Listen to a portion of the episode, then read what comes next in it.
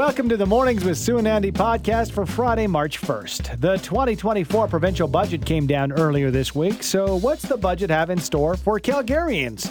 We get the thoughts of Mayor Jyoti Gondek. Stonewall Recovery Center's Bricks and Mortar Gala is back for its second year. We'll get details on the event and how Stonewall Recovery Center supports the 2S LGBTQ plus community from last year's honoree, Calgary-based business owner and community booster Deva Dave Richards. And finally, the Canadian Center for Child Protection is sounding the alarm about a new app they're calling Tinder for Kids. We discuss the concerns surrounding the Wizz app with Catherine Tabak, Senior Manager for cybertip.ca. Okay, so uh, what was in yesterday's provincial budget for Calgarians and for our city more specifically? Joining us to talk about it and share her reaction to the UCP government's provincial budget is Mayor Jyoti Gondek, who joins us every Friday morning. Good morning, Madam Mayor. Good morning. How are you? Excellent. Thank you on this snowy Friday morning, but it's Friday, so we can't really complain. Um. Can we complain about the budget, though? Your takeaways as mayor, what was, what was your sort of general takeaway from yesterday's budget? I mean, I wasn't overly surprised at the things that were missing in the budget, but I, I, do have to say I'm disappointed. We were looking for some pretty clear indications that the province wanted to be a partner with us in delivering housing, which is, um, you know, something that's desperately needed in our city. Uh, they have launched their Alberta is Calling campaign, and we remain incredibly concerned that, okay, people are coming, but we don't have housing for them. I'm, you know, worried we're not going to have schools for their kids. We don't have enough healthcare facilities. So it's pretty vague as to the details. And, uh, you know, we were just looking for more clear indications that they wanted to partner on infrastructure, uh, particularly housing, on public safety and transit. And it's, it's just not there in a meaningful way.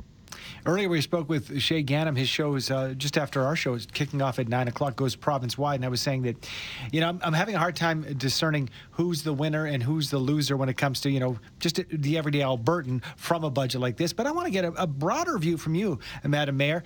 Uh, winners or losers, Edmonton or Calgary? Did one city come out uh, better than the other when it comes to this budget?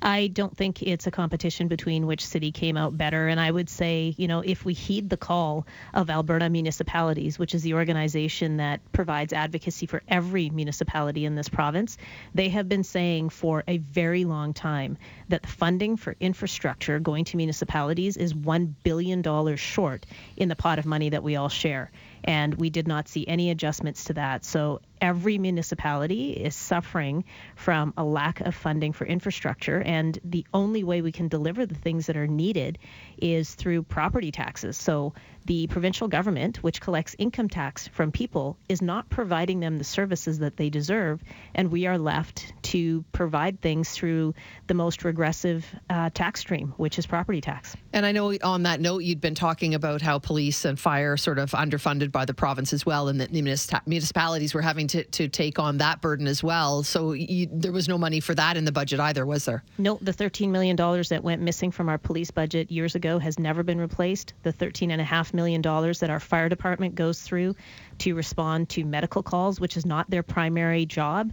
Uh, that has not been addressed. The money that we are spending on taking care of people in positions of vulnerability, the $10 million that we've dedicated, that's not something that we're seeing a match for. So I remain very concerned that Calgary property taxpayers are actually on the hook for things that should be coming through the income taxes they pay to the province. And let's not forget, this year, the province is collecting $94.1 million more out of your property taxes.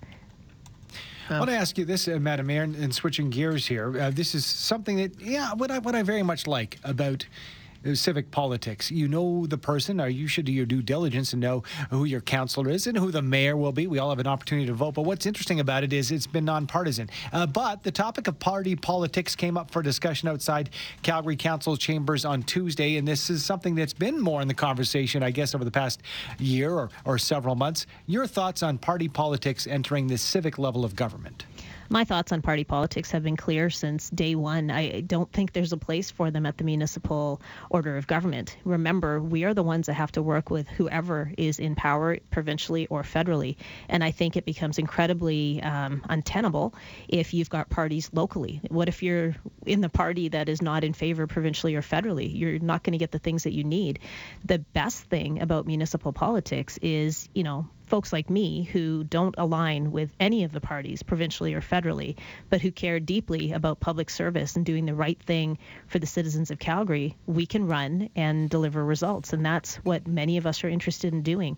Can you imagine a world where you have to vote along party lines as a councillor? Like the types of things that we would not be accomplishing. It's it's mm. ridiculous and it shouldn't happen.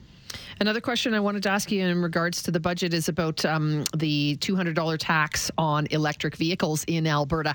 Do, do, you anticipate, or was there any word on that trickling down to help with infrastructure with roads in Calgary specifically or in specific cities? Um, wow, it was sort of one of those things that I don't think anybody saw coming. Um, charging people more to register their electric vehicle is a very bizarre idea to me. Um, then there was some sort of argument that those vehicles are heavier. Um, I, I don't know that I buy that. So this seems strange. And, you know, when you combine that with um, the regulations around renewables, what kind of signal are we sending to investors? Like investors who are looking at us as one of the top cities in North America for clean tech, as a city that, you know, is using technology to make sure that we've got sustainability into the future when we've got a province that's making moves like this. So it becomes mm-hmm. really hard to draw investment dollars to our city when we're facing that kind of rhetoric. Madam Mayor, though, I, I just, uh, and again, you, uh, this is your world, not mine, but uh, it was my understanding, uh, uh, you know, and correct me if I'm wrong here, that the this tax on electric vehicles is not so much because of the weight of them, but the fact that if I have a gas, um, you know, uh, powered vehicle, I get taxed on my gas, and a good portion of that tax will go to infrastructure and roads that I use as a driver. Are these electric car drivers not using the same roads, and they, they essentially not contributing if they're not buying gas? I think there's other ways to pay for the road maintenance, and uh, you know you have to remember there's a lot of income streams that are coming into the provincial government. It's not just a tax on gas. Um, income tax is a very big thing we need to be discussing. If you are paying in- income tax to a provincial government who is then not providing you with the services and uh, is offloading things to a local government who can only pay for these things through property tax, that's the bigger thing we should be talking about. I, I think some of these things are red herrings, and I think we're getting caught into uh, you know rabbit holes rather than talking about the bigger issue writ large, which is we are not seeing money flowing back to Calgary that Calgarians have paid into. We are out of time. We could talk to you about lots today. Thank you so much for joining us. Have a great weekend. Uh, enjoy the snow. Happy Friday, everybody. Have a great weekend. Happy Friday. Calgary Mayor Jyoti Gondek.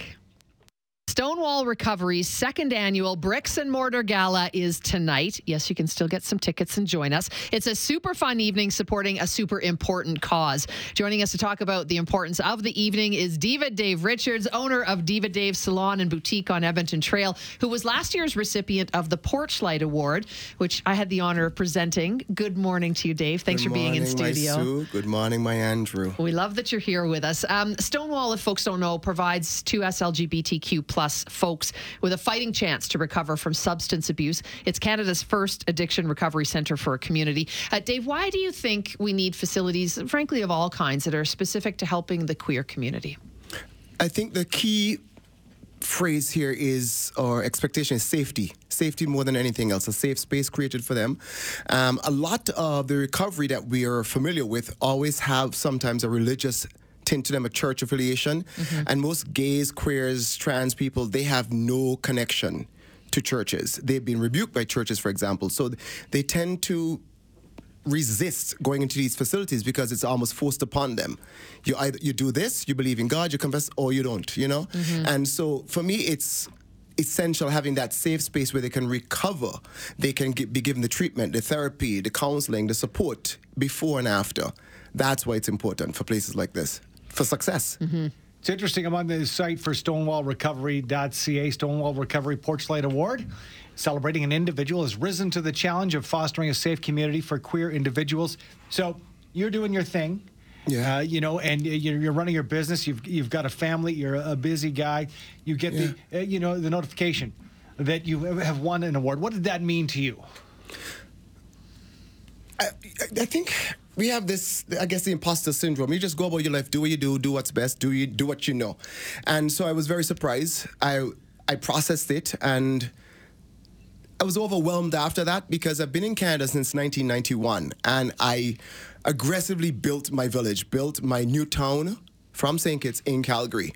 And I've always had a home where there's always extra bedroom, even if it's just me living there, because I don't want anybody sleeping on my couch. Let's start with that. but that anybody who needs me can just drop in. And I always have food in my fridge. I always have food in my fridge. And good food. And so being able to take care of new people, strangers, people being sent to me that, you know, you need to talk to Dave, and being able to connect my village and that having that light on outside always not a hookah light people not a hookah light having that light on outside where anybody know they're welcome it meant a lot to me and i didn't think about it until that was the reason why when they explained to me For So- those who- for those who don't know about Deva Dave Salon, Yeah. tell us about well, like what what do you offer there? Because you do you know you do I am a hair salon. etc. I am a hair salon. I'm a full service hair salon. Yeah. Cut colors, perms nowadays lately. It's back for teenage boys.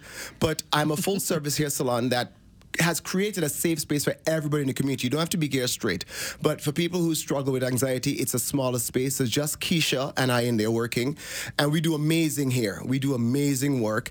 But it's also a space where you can find LGBTQ and straight cis people sex positive items. There's a little room that's discreet there where parents sometimes bring their kids in to educate them and ta- take them on that journey.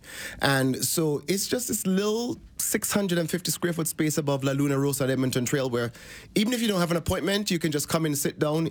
We eat food all the time. We always have food there. We drink tea, coffee, everything, and just come. If you just want to just chill out and be in the ambience of our energy, you're welcome to. And many people do that. So that's what it is. And again, it's without thinking about it, you just create what what you know. Your living room, you move your living room, you, you move your kitchen where everybody assemble for comfort to wherever you go. And that's that's what Deva Dave has become, really.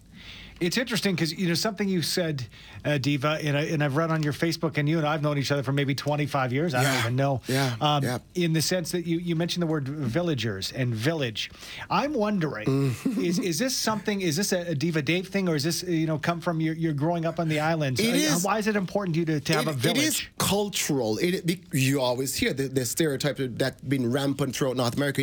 It takes a village to raise a Yeah. child. It takes a village to survive. It takes a village to thrive. You can't. No man is an island. And so I was raised by my grandmothers and all the old ladies in Newtown. All of them. They knew my business. And so now I have this blonde, blue-eyed boy I adopted who is growing up in a very Caribbean environment where he goes out and everybody knows his business and everybody knows who he belongs to. and so it's overwhelming for Strickland at times, but he understood a few years ago that I needed that village support from taking him to work every day with me in his first 15 months where my clients helped to feed him, put him to sleep. I did all the diaper changes. And now they are very much a part of his life. We need that. In the Stonewall recovery, it is trying to create that village mm-hmm. for people who are struggling with addiction that they don't have it. That's why they fall through the cracks. We're not to talk about healthcare system and where it's failing, but it's where people, anybody, can lose sight of what life is and the value of life when they don't have a village around them. People who really believe them and push them. And sometimes listen to the bullshit that they- they're spinning, knowing that you're not just saying, I, I hear you, but encouraging them still. like really listen. Really Yeah. listen. Okay. You know, in the next year alone, stats show that more than 2,000 2S LGBTQ plus people will die due to adverse drug effects. That hmm. doesn't even include those who will die to addiction comorbidities. But that's why Stonewall Recovery Center is so important. And tonight's event, the Bricks and Mortar Gala, Yes. where someone else will win the award Yes. that you won Yes. last year, the Porch Light Award. It's just really important that we bring it to the community. And you, you don't have to be queer, gay, No, any. no, no, no, no, it's no, like no. A, it's a fun event. It is, a, as drag shows have proven. Yes. They're not just for the gays. No, It's the straight white girls partying their asses off that go there anyway. But it is a it's a fun night. You know, you have artwork, you have art auction, you have musical performances, you have drag performances from amazing drag queens from across North America coming in. It is a great night of celebration, but at the core, the money raised is going to help build the foundation for the Stonewall recovery. Mm-hmm. And this is the second year you said, and I hope we have, you know, a few private investors thinking about getting involved. You know, if you have some You can be an ally. you could be an ally. You know, you if you want to be in the shadows, do that. It's called down low, by the way. We, it's welcome. We will accept it. We would love to have your support. Your silence makes you complicit. Sounds like a fantastic event. Um, you know, uh, congratulations for last year. Thank you. Thank Always, you. Once a winner, always a winner. You're gonna keep that. You're gonna keep Especially that with you, our just like an Olympic medal. Oh, thank you're you so that much. man. You're that man. Thank you so much, uh, Deva Dave Richards, owner of Deva Dave Salon and Boutique on Edmonton Trail. Where can we find you online? Devadave.com. D E V A D A V E.com. He owns the rights. devadave.com and then Oh, yes. Stonewall Recovery. Yes. You can Yes. go to the website stonewallrecovery.ca. Thanks so much for coming in and uh, bringing us a jerk chicken. here. Oh, Dave, we love you. Fantastic. Food is food. Have a great weekend. Thank you. The Canadian Centre for Child Protection is sounding the alarm about a new app they're calling Tinder for Kids.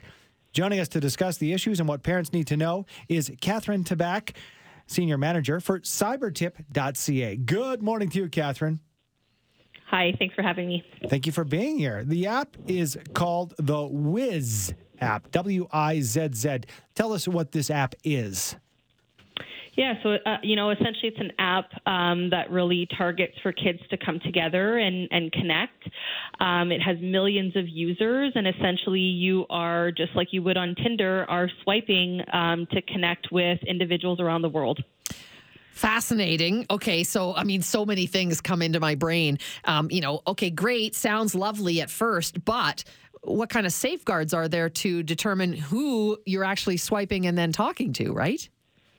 Right. Well, and that's exactly the concern is that, um, you know, there aren't enough safeguards on the platform to keep kids safe. We see um, Wizz being uh, highly reported into our tip line, especially in comparison to previous years. Um, we know that, you know, this app specifically is being used in the context of financial sextortion incidents. Uh, we're, we're losing kids over this type of incident. Um, and, you know, we really want parents to be aware of this app because we feel like it might not be something that they commonly know. I'm wondering when we say targeting kids, what is the exact demo? What age ranges are uh, you know expected to be using the Wizz app? Um, so right now, with what's being reported into our tip line, I mean, uh, the victimization is typically between ages 15 to 17. Um, we do know that there's kids as young as 11 that are joining the app, um, but in terms of victimization and what's being reported into our tip line, it's it's pretty easy, um, you know, to circumvent the onboarding process and that age verification piece. And so um, we know that you know there's probably kids that aren't being um, aren't being, you know, uh, forthcoming with how old they actually are. But on the flip side, we also know that offenders are creating accounts pretending to be kids. So um, that's really the the risk that it poses to kids and thinking that they're connecting with similar aged peers. Catherine, is the big problem here the sextortion issue? Andy and I have done stories on this. I happen to know two families that have fallen victim to it. Their kids have. Is sextortion the main concern here with this Wizz app? It is. Uh, we do see other luring type incidents where offenders are communicating with kids on this app and then moving them to other platforms to continue those communications. Um, but, you know, just since 2021, we've received over 180 reports um, related to this app specifically. Um, and 91% of those cases involved financial sextortion. Um, and so it's certainly up and coming, and we want to make sure that the word is getting out there. All right, uh, before we, we go further, because as Sue had alluded to, we have talked about sextortion, had experts explain and break down sextortion. But for those just tuning in and perhaps never hearing those segments, how do we define uh, sextortion and how does that process work? Yeah, so essentially, sextortion is um, typically this is a, a criminal organization that is. Um, you know, being run from overseas. We often see groups out of Nigeria and Ivory Coast, um, but essentially they're pretending to be, um, you know, a, either a similar aged female or maybe a, a young beautiful adult female, uh, connecting with victims around the world, pretending to be a female, um, and then they are, you know, coercing kids and victims into sending sexual images or video.